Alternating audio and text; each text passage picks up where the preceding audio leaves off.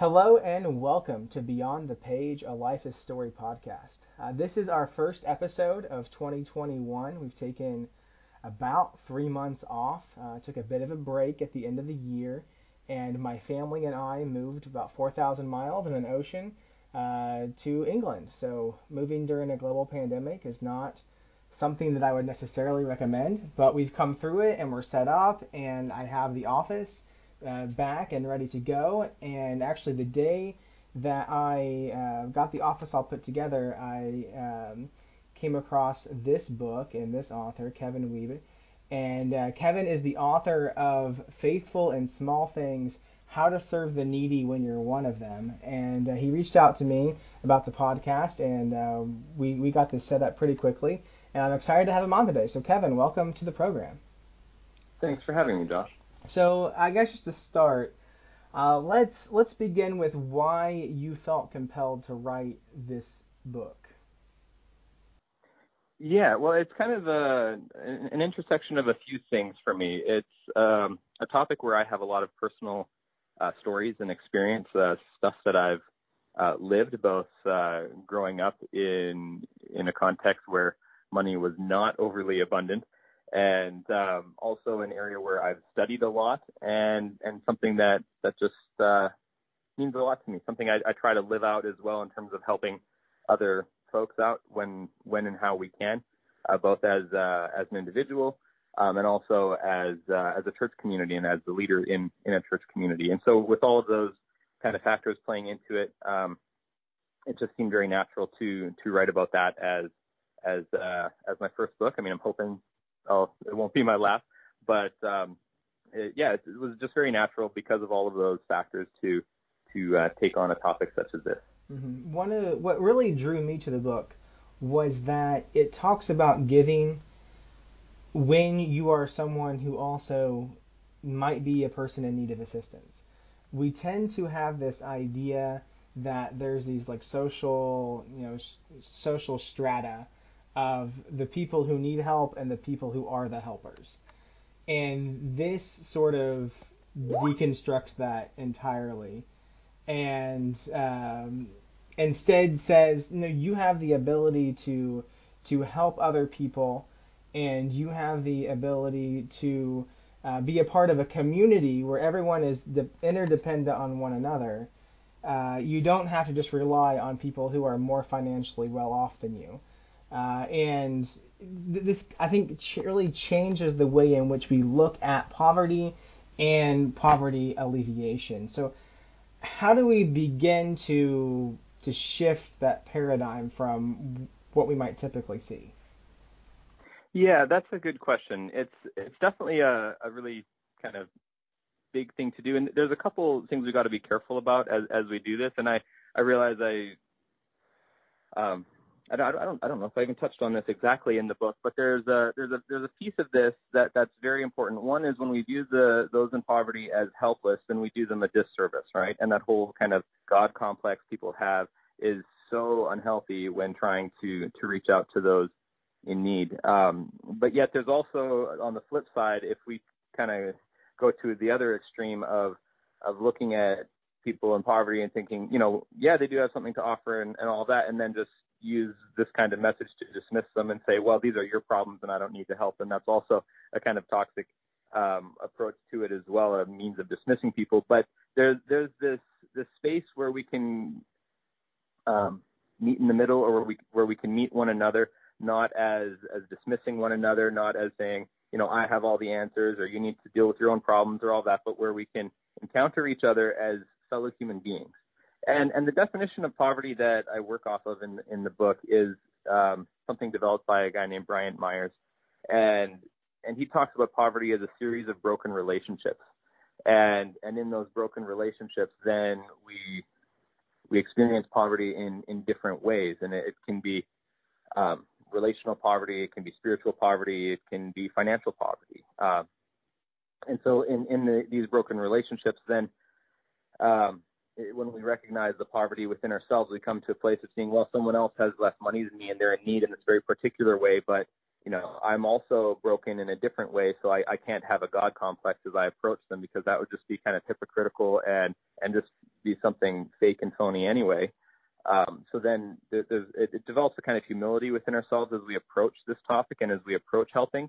And then it also um, provides some some well just level ground for all of us that you know we all have these kinds of brokenness within ourselves. So let's do what we can to help each other out. Also do what we can to learn from each other, and also then realizing that when we internalize our socioeconomic status, it is just devastating to all involved. Like if we um, grow up rich and think then we have all the answers because we had lots of money, uh, then then that's toxic. If we grow up uh, with less and we internalize our poverty and think, well, because I have nothing, then I'm worthless. That's also devastating both to ourselves and also to to those around us because we could potentially be making a difference in the world and we're not even acknowledging that we have the capacity to do that. And I've um, lived that side of it um, quite a lot, um, and and overcome it largely. Though it still kind of pops up from time to time. Those kinds of attitudes of, well, I, I can't do anything to, to help anyone. Who am I? You know. But um, but yet there there needs to be a shift that takes that takes place in in uh, in recognizing that we're all people. We all have our own brokenness. We all have our own poverty to deal with, and uh, and it's not only on you know one group of people to to help and another group of people to receive, but that there needs to be more of a mutuality going on in in these kinds of discussions. Mm-hmm, mm-hmm. Yeah, when when the message is that money fixes problems, the sort of corollary to that is that then the poor cannot solve their own problems. And right. that that creates issues on both sides. Uh, if you are um, economically disadvantaged then you begin to think there's nothing that i can do to solve this. Um, and then the the converse of that becomes you're not allowed to do anything to solve it because the people, even the people with the best of intentions, come in and try to solve the problem for you, and oftentimes don't even really involve you in the process. Um, so yeah. it, it almost becomes a matter of education to to you know to empower the poor and not even necessarily empower the poor to become wealthy but empower the poor to have a voice in how their poverty is alleviated and how they can take charge of that. Uh, because otherwise, it, it, it, I almost liken it to, and this is this is um, has more to do with um, with like missions, uh, but like international missions groups. A lot of times, short-term missions will go in, and there'll be a short-term infusion of you know whatever for a week or two weeks. Uh, but there's if if ten years later the same church is sending the same short-term missions group to the same city to do the same things, have they really made any difference during that time? Have they they haven't created any lasting change? So it can make us feel really good uh, when we continue to do these things, but are we really creating any sort of lasting change, uh, or are we just creating a dependency? Um, and a sense of helplessness when what we need to be doing is really empowering people to uh, take charge of their own advocacy and to use the resources that they have. And then we you know other people everyone needs to be using the resources that they have whether it's money or time or talent or knowledge whatever that might be. Uh, where do we begin with and, and I guess we'll, we'll keep this on the side of the economically disadvantaged. Where do we begin in telling people you can take charge of this? Uh, you you know you can stand up for your own rights. I, I think where we begin is uh, uh, while we want to talk about it figuratively, I, I want to use an actual location as uh, as kind of a maybe a metaphor. We begin in places like our living rooms and places like around our tables. Um, because when we do that, it it, it it necessitates some kind of relationship that we're going to let someone into our home. It necessitates a space where we um, we are opening ourselves up to someone and and having a conversation in in a setting where it's not only like uh, top down or whatever, but where we each have an equal seat at the table or or a spot on the couch or whatever and and we we begin to have relationships with people. Um, there, there's a lot of education that, that could take place, but the, the context in which that education takes place is also important. And, and that requires, I think, it, it happens most profoundly when it happens through relationships and friendships where people encounter one another, um, not just as, as in these kind of unhealthy contexts that we set people up as, as, you know, um, the a guru or, or the, the fixer of our problems or some pedestal or something, or we're, we encounter someone else as oh they're they're the poor and we can look down on them and pity them or whatever, but where we encounter each other as people. And then that that's where we begin is in those relationships. That's that's what I believe, or at least that's what I've seen happen in in people's lives is when they have those those friendships, those relationships, then it can begin to to make some of those changes or some of that education goes an awful lot further.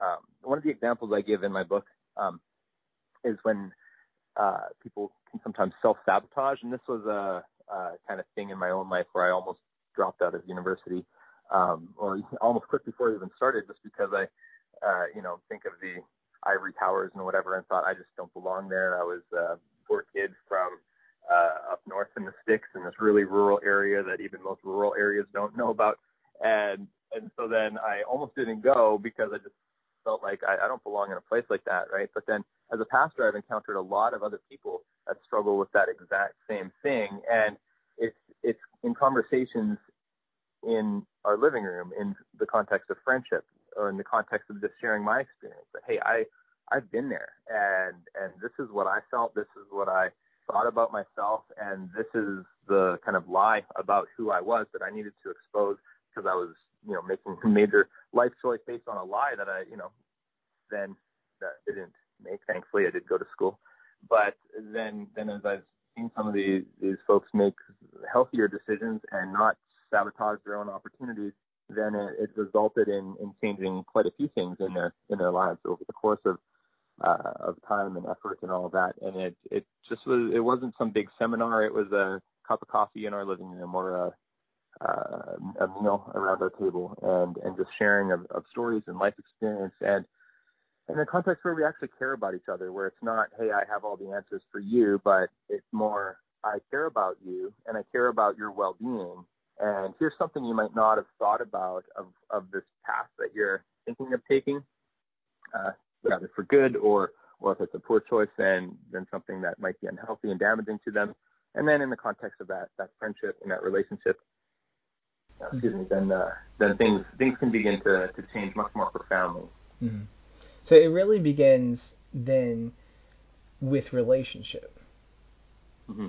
Like that's that's got to be the key, uh, and, and and I think that's what's missing uh, in a lot of how we do poverty alleviation, poverty relief.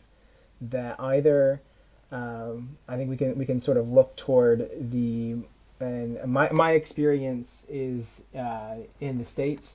So it might be different for you in Canada, but in, in I can say in the states, I can look toward the very more conservative, um, you know, traditionally Republican, Christian evangelical side that might be more very individualist, uh, very much we will come in and, and help you, but there's not there's there's not as much of a sense of personal relationship there. It's definitely this is a ministry too. Uh, you know, a lot of um, I I lived for seven years in Tulsa, Oklahoma, and a lot of mega churches, a lot of churches in the suburbs that had inner city ministries, but not a lot of churches that actually were in the inner city all the time. It was a ministry to, not a ministry in. And then you look at the other side, and you might look at more progressive denominations, um, you know, maybe traditionally Democrat and their political leanings, and they might look more toward uh, political uh, options for poverty relief, and that itself is just as big and just as impersonal. Uh, so we see that on on both sides, regardless of political affiliation, regardless of religious denomination, it seems like we're missing that personal element when it comes to poverty relief uh, and it, it begins with something very simple, and that's just actually knowing the people that you're helping. Yeah, and that that's like a, a big piece. And in in polarized situations, um, we often dismiss uh, the side we disagree with more, and we em- embrace the side, or maybe ignore the faults of the side that we agree agree with the most. Um, but it, it's one of those one of those things that there's there's there's true elements and good things on, on both sides. So like on the uh, conservative uh, leaning side of the spectrum, there's where there's a focus on kind of individual um, efforts and whatnot. There's like there, there's the truth that we all have to make the choice ourselves to help, and there's there's the the piece of us donating money to to certain causes um, to make a difference. That that is a, a, good thing when it's donated towards a good cause, and and those those kinds of uh, individualistic responses aren't aren't entirely bad. Like we all have to make those decisions, and there's a lot of uh, great work being being done there. And on the flip side, on the more progressive leaning, where you're looking to political solutions, we do need political solutions at times. Uh, we we do need changes to the systems that we that we exist in. I mean, every um, every place where there's humans, we build these systems to organize ourselves in certain ways, and there's a certain utility to that where it's very practical to um, build a system to to work for as many people as possible. Um, you know, you need to get from point A to point B, build a road, but uh, there's always going to be the the farmers whose fields you're building a road on top of, you know, and and so then there's people that uh, that are damaged by our systems, and so then we need to figure out ways of, of adjusting our systems so that we're we're not um, you know paving over something we shouldn't be paving over or destroying something we shouldn't be destroying. And and and so both both sides of the um, you know just give money to your favorite charity uh, and then that's good enough. And then the uh, adjusting our political systems on the other side that's that's you know that's also a, a perspective. But the the thing is like like when Paul in the Bible in, in Corinthians 13 the the love chapter he talks about um, if you give all you have to the poor and even give your own body to the flames but you have not love then it's nothing right? But how can you love without a relationship? How can you love without a friendship? How can you love someone without knowing them?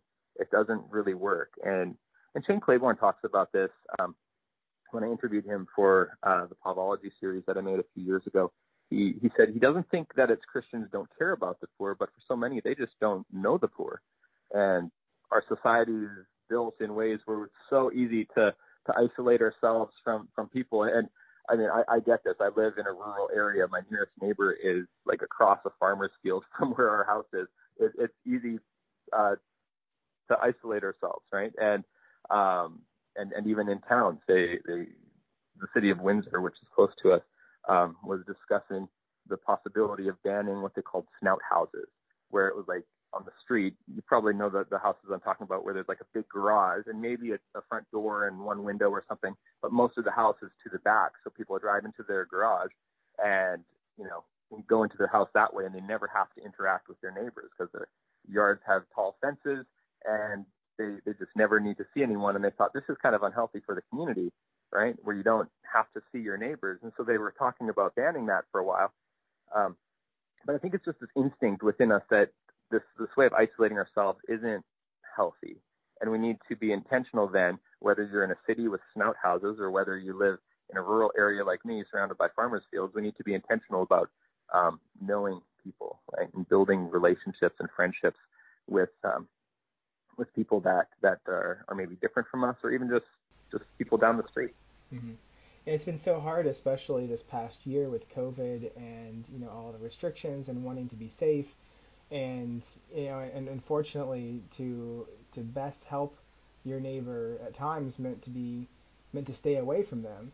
Um, and uh, you know, I say this as someone who has just moved into a new community, uh, into a new culture, and I would love to be out and about and meeting my neighbors and getting engaged in the community. And you know, right now we're still at a place where in, in the UK where everything is shut down, and you know the light at the end of the tunnel is there. But for the people for whom this has been, you know, a year, um, because of economic issues, we have more people that are that are dealing uh, with poverty, that are dealing with job loss, and it's even it's even easier to miss out on all of these needs because of uh, the fact that the isolation has been a recommendation. So I, how do we continue to create that community uh, when, and, and I know that COVID won't last forever, but even culturally, where we've developed that sense of isolation, where we don't really talk to our neighbors, where it's very difficult to, um, because community engagement requires a willing community, and it's hard to like begin that. So, you know, what can we? What are some practical things we can do to engage our community, and I think especially now, uh, engage them in a safe way? Oh man, that's probably the million dollar question. Uh, there's uh, there's a lot of creative things that I see people doing. Um, there was a news article a while ago um, from somewhere here in southern Ontario, and this one group of people brought uh, brought some alpacas to a nursing home, and they just kind of took some time at each window with this alpaca so that the folks in the nursing home could, you know, see a face, see an animal they probably hadn't seen in a while, and just to to kind of, you know, bring some some happiness and joy and cheer into into their lives for a few moments. And and you know, it, it was a really nice feel good story. And uh, actually, we we have a couple of alpacas as well, but they're not halter trained well enough to do something like that. Um, but like, there's all kinds of creative things people are people are doing to try and connect. Uh, Canada Post sent out um, free postcards this last week where it said, uh, reach out to someone that you think could use cheering up, and here's a postage paid postcard. So you just fill it out with an address and a note and drop it in the mail, and you don't have to pay a penny to uh, to cheer someone up and let them know you're thinking of them. And oh man, like it's it's it's really tough. Like I I'm a big believer in incarnational theology, and that's the kind of concept that you know Jesus came to earth as a person. He didn't come as a disembodied spirit. You know, he came as a human being. He was here in the flesh, and so too a lot of our theology needs to be lived out and worked out in real places and real times. And so it's going to look different everywhere um, that we that that we are. In one place, the context might be quite a bit different than in than in another place. From you know the U.S. to Canada to the U.K. to other parts of the world, and even from neighborhood to neighborhood. But I think there's there's just a, a lot of ways um, to do that. Although it's not it's not going to be perfect, and this is what I struggle with as a pastor right now. How do we do that when, like you said, when sometimes we got to keep people safe by staying away, but yet there's all kinds of other uh, devastating factors going on when people need someone to pray with them. I spend spend time on the phone with people, just listening to their stories and praying for them. Um, we've dropped off, you know, gifts on doorsteps and whatever um, already through, throughout the pandemic. Um, and there's there's lots of little things, but it, it feels like it's not doing enough you know, like, and and so I don't know if I have a really good answer to to your question or some some big picture solution, but um, just being being present in people's lives in whatever way we can, and whatever way people connect with. If it's um, like our church doesn't really do a lot of Zoom kind of stuff, um, and and and for our congregation in particular, being a rural congregation, uh, the lockdowns have been particularly hard for for our people because very big on like just being together. That's just something that um, has has been very important to our people over the years. Is just spending time together in in fellowship and in worship, and not being able to do that has been really challenging. Mm-hmm. Yeah, yeah. I, I think the I don't think anyone has a great answer for it, and um, you know I, we've seen any number of responses to responses to it, and um, it, it's it's a very difficult situation all around. But I think I also think that it has um, helped us see number one the importance of community, uh, the importance of being able to gather together, and it has I think helped us see how we can do that in ways other than gathering physically kind of you know shaken us out of the sense of uh, this is the way we've always done things because now we can't do things like that. So we're forced to, mm-hmm. to figure out new ways of doing things and new patterns of doing things, and that can be that, that can be a good thing. Um, and, and through that, we might find that a, you know a greater sense of community because if your habit is just like oh, I go to church every Sunday, uh, and that's my sense of community, um, it can be kind of passive, um, just Mm-hmm. because it's it, it's your habit. You've always done it. Your parents always did it. It's just in, in your just what you do. Uh, and now now you really have to try to be engaged in community to be in community. And I think that for me, uh, as a pastor, at the first at the you know beginning of this pandemic was just like, how do I keep people engaged without that physical element? Uh, Yeah. Because it, it, it definitely is harder. It's harder to do. Um, but I think it gives us opportunity to, to learn, to learn and to grow.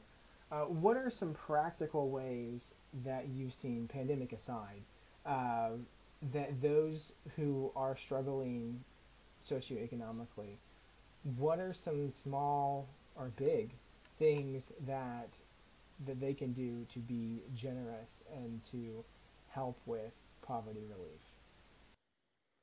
Yeah, it's one. One is food. We we help by giving food to people, you know, uh, that are that are in need, and it doesn't solve all of people's problems, but um, it's it's a way of showing love. So if someone in our community is going through something, um, you know, has a medical problem and is out of work for a while, so you know, struggling a bit financially or has to take time off because their child's having a surgery or um, you know, any number of things. And just the simple act of bringing food, we're pretty good at this as Christians, but um, it can actually be very, very helpful um, for people, and and it it shows love in a way that most of us are are okay with. Excuse me, sorry, just took a uh, bit of a drink. Um, but there's like I'll, I'll tell you a story about what happened at our in our congregation. Uh, it was my first couple of years here, actually my first year, and uh, we had a, a budget crunch, and the, the the board and bookkeepers and whatever were like cutting everything from the budget, and so um, right off the bat, my salary was reduced. All the committee things were, um, you know, cut. So they're like, okay, your our committees can plan stuff, but you're going to have to do it without money. and and so then it came to uh, the line in the budget that was for benevolence giving. And so we, our, our deacons would typically uh, give out a few gift cards throughout the year um, to to families in need as they'd encounter them. You know, typically like a hundred dollar grocery gift card or something like that. But then we were looking at that and we're like, oh man, we're just cutting everything. And the question was, do we cut this from the budget? And the room was just silent. And all of our leaders were like, we don't want to cut this. This is part of the reason, like we exist as a church, is to show God's love to the world, and this is a, like representative of so much. But um, money being what it was, and the finances being what it was, we decided, okay, we will cut this from the budget with a very, very important condition, and that's that we come up with an alternative. And the alternative that we did was just just knowing how we often give is that giving money is sometimes difficult for people. Um, that that to give to, to write an extra check in a given situation or to just give more to the church is often challenging for people.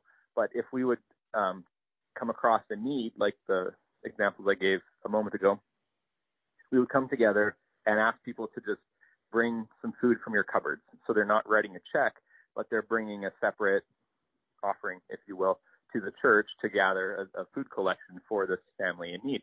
And we we decided right right off the get go that we wouldn't, um, unless we knew the people and knew it would be appropriate to um, provide the names of of who we're uh, giving to. But the general rule of thumb is we we don't do that because then uh, we don't we don't want people to feel like they have a big billboard on their head that says "Look at me, I'm poor," you know. Um, so we we our our leadership will know who it's going towards, and possibly the person who brought it to, to our leadership to notify us of what's going on. But then we plan it a week or two ahead of time.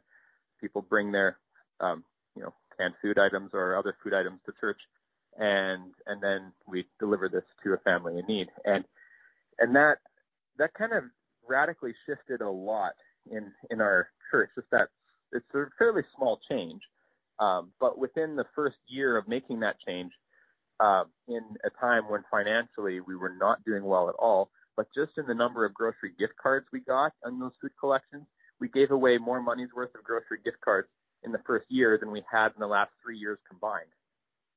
And that's, you know, on top of the bags and bags and bags of groceries that people brought because there was something about participating in a very specific thing rather than just being, you know, writing some check as a um, nameless, faceless thing. You know, just well, we could all give two dollars more a month to the church, and then that would solve this need. But but it's so disconnected from what we were doing. And then the stories that started coming back from that was um, quite astounding. Where you know there was one situation where um, uh, someone's neighbor had been going through cancer treatments, uh, had some social support in, in Canada. There's a number of those available, uh, but they were they'd gotten back to work but didn't have their first paycheck yet. So there's this there's this gap in the in the welfare system um, for some of those situations where the money ran out from the government, but they didn't get their first check from their work yet, and um, the details of this didn't really come about till afterwards. But um, we knew it was just a hard time for them, and that, that they had gotten back to work. So we made this collection of food. We brought it over. Uh, this person was on the phone.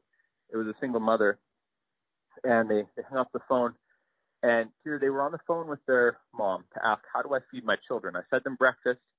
We have no more food. And um, I don't have money to buy any, and my check doesn't come till next week. How do I feed my children?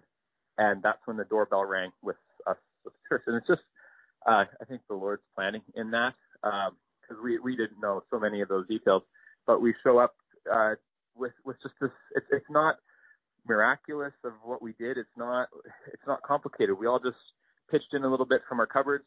A few people brought some grocery gift cards they picked up at the store, and the the timing of it was such that right at the moment when this this young single mother needs to feed her children, and all she has is things like ketchup and mustard.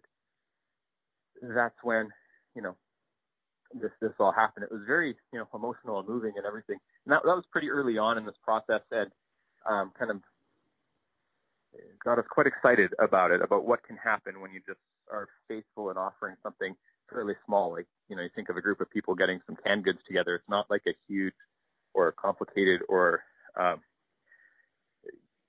it, it's not something flashy. You know what I mean? Grabbing a few cans from your cupboard and bringing it to church. Like, that's so ordinary, but yet it was a, a profoundly impacted someone's life and fed some kids that were otherwise going hungry that day. You know, like it, it's it's a big deal. Some of these little things, and that's um, one of the reasons I really like the title of the book, "Faithful in Small Things," is because I think God uses some of those small things in really big ways. Um, even if it's maybe not big on the outside, but in our hearts, the act of doing the faithful or being the act of being faithful in the little things um, is used in our hearts in really big ways as well.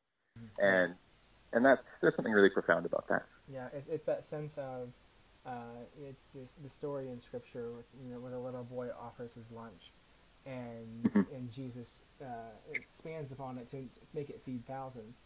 And sometimes it's okay if the five loaves and two fish just stay five loaves and two fish. You know, it doesn't it doesn't have to be that that God takes what you have and makes it feed 5,000, 10,000, 20,000 people. Um, but just the act of sacrificially giving what you have, um, mm-hmm. and the fact that it, you know it covers what it's supposed to cover. It, it build again. It goes back to that sense of community. That you're you're building that sense of community. That when when I am in need, I find myself helped by those that have the time and the talent and the, the, the money to help.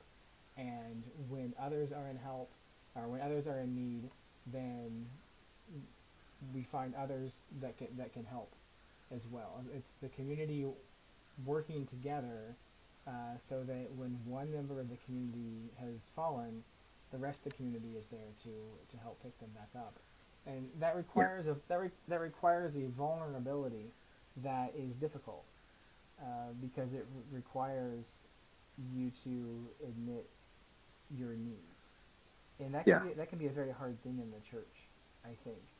Um, some of it's related to pride, and, and some of it is related to a, a uh, to a secular and church culture that says that well you shouldn't be poor if you either had more faith on the religious side or if you worked harder on the secular side, uh, then you wouldn't you would have been prepared for whatever economic distress that you're in.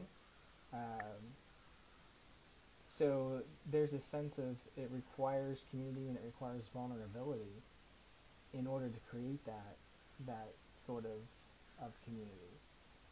Um, the it, it, it's hard to it's hard to break the ice on that. I think. Yeah. It's hard to get people to to feel safe uh, in that sort of community. But once you get it, uh, then then I think you've got it. Um, one, one question that I wanted to ask you, uh, and I'll try to ask it in the least loaded way possible. Uh, Jesus, Jesus was poor. Uh, you've you've talked about you, your desire for like you know an incarnational ministry. Jesus was poor. Uh, he lived and worked among the poor. Do you believe that Jesus calls his followers to be poor? Or what what use is there in wealth to the Christ follower? Oh man. I don't know if I don't know if Jesus calls us all to be poor, but I, I think we need to realize that we all are in the first place. That that the when we talk about poverty and money, that the, the greatest wealth isn't isn't a bank account. Um, and and so in if, if the question is does Jesus call all of us to, you know, give away all of our money and to live in poverty ourselves, uh, I'm not sure what that kind of perspective does is is it normalizes poverty as something that that we should pursue. And I'm not convinced of that because as soon as we want to reduce and alleviate poverty, then we're we're making a judgment call that this is something not good, that this is something that we want to get away from, right? And and there there is one perspective that it, that has some some value in that. Uh, it's, it's a loaded perspective though too, so I want to be careful how I how I talk about it. But in, if you put more people into poverty, then there's more people in need and less um, available to share as soon as you bring someone out of poverty, then that person will have more to be able to help others. And so then you're, if you want to look at it purely in terms of numbers, then you have someone that is, you know, always in, in need versus someone also contributing. Um, in a financial sense, then you want to get more people contributing and less people in need to the point where you don't have to, you know, you're not going to have people in need anymore. I mean, I I know it's a very oversimplistic and naive perspective on on it, but that's why I think thinking about it in, in, in a bit broader terms of what poverty is, that I don't think the question is, are we in poverty? Because all of us are in some ex- to some extent or another, and some of it is actually um, a bit more. Um, uh, I, I want to use the word pitiful, but I don't want to you know what? I'm going to go with it. Some of it's a bit more pitiful than others when it becomes like I, I share a story in in my book about um, the, the premier of Alberta, where I used to live and grew up. Um, he pulls up to a homeless shelter at one point, and he was intoxicated, and he throws change at the people and and just berates them to get jobs. You know, he's ranting against these people that are homeless. But yet, that event revealed in him a brokenness, uh, struggle with addiction that that shows there's there's a type of poverty going on in him that while it didn't have the same financial consequences, it resulted in a um, uh, character deficit or a compassion deficit or just making these choices that are really really bad.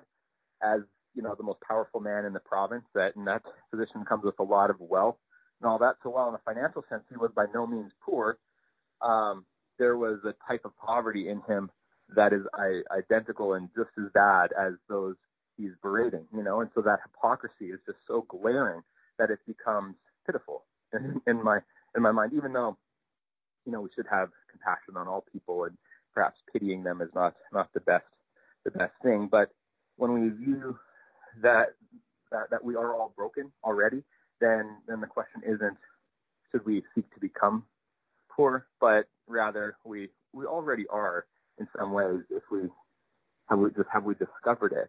But then um, a bit more practically, I think we could all, uh, or, or most of us in North America, live a bit less lavishly in order to help uh, one another. You know, that when we say we have nothing to give, is that really the case, or have we just maybe not uh, not let go of some of our creature comforts quite enough yet to be able to uh, to free up those funds or free up time, energy, resources, whatever it might be, in order to to to help.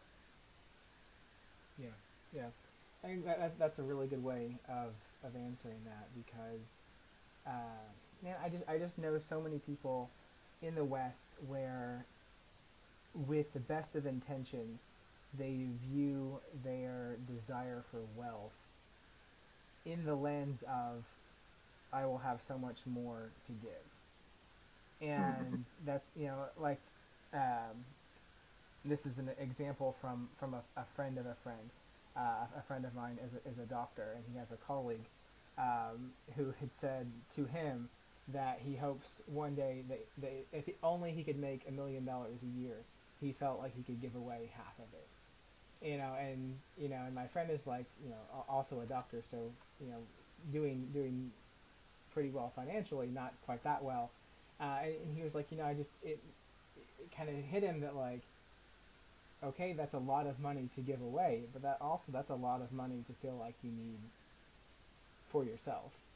Um, and, and it's hard to find that that balance of like, okay, this is there's not like one standard that we should be like, okay, the, the Christian, uh, Christ followers should be living on this amount of money, and whatever they make above that, they should give it away. But there is definitely the sense that we should live as we can. Um, that, that most of us uh, could live on a little less so that others could have enough. And yeah. that, that really being being the goal. Um, last question for you, and then I'll let you go. And this one is pretty simple. Just if if someone could just what what is the one thing if if only someone could only take one thing away from the book, uh, what would you want it to be? Oh. I, I think I'd point him to to Micah six eight. I think that summarizes it very well. You know, live justly, love mercy, and walk humbly. You know, we we live in this relationship with God. Um, that that's the source of so much for us. It's it's the source of, of, of strength, of compassion and grace and love, and the source of our, our provision. And and when we live in that relationship, then we will we will act justly in this world, which means sharing, which means living generously, we will love mercy, which means we'll have compassion. It means we'll live in this uh, live in this relationship with God.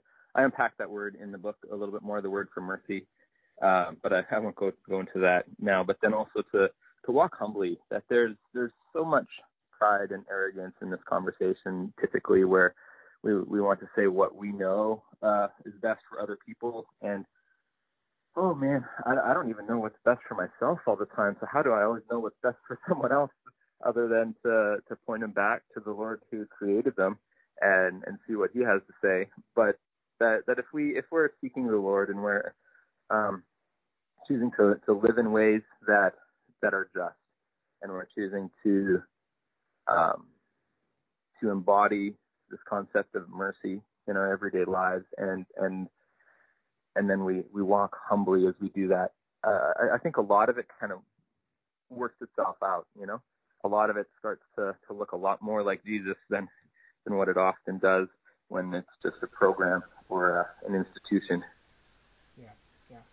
All right, well, Kevin, I want to thank you for taking time to be on the podcast today. And uh, as you're listening again, the book is Faithful in Small Things How to Serve the Needy When You're One of Them published by Herald Press and uh, will be coming out in the middle of March. So I really recommend that you, you pick it up. It is a different perspective on poverty relief than you might be used to getting, uh, and it's very it it, it uh, it's very humble. It, it very much um, hits that that Micah six eight.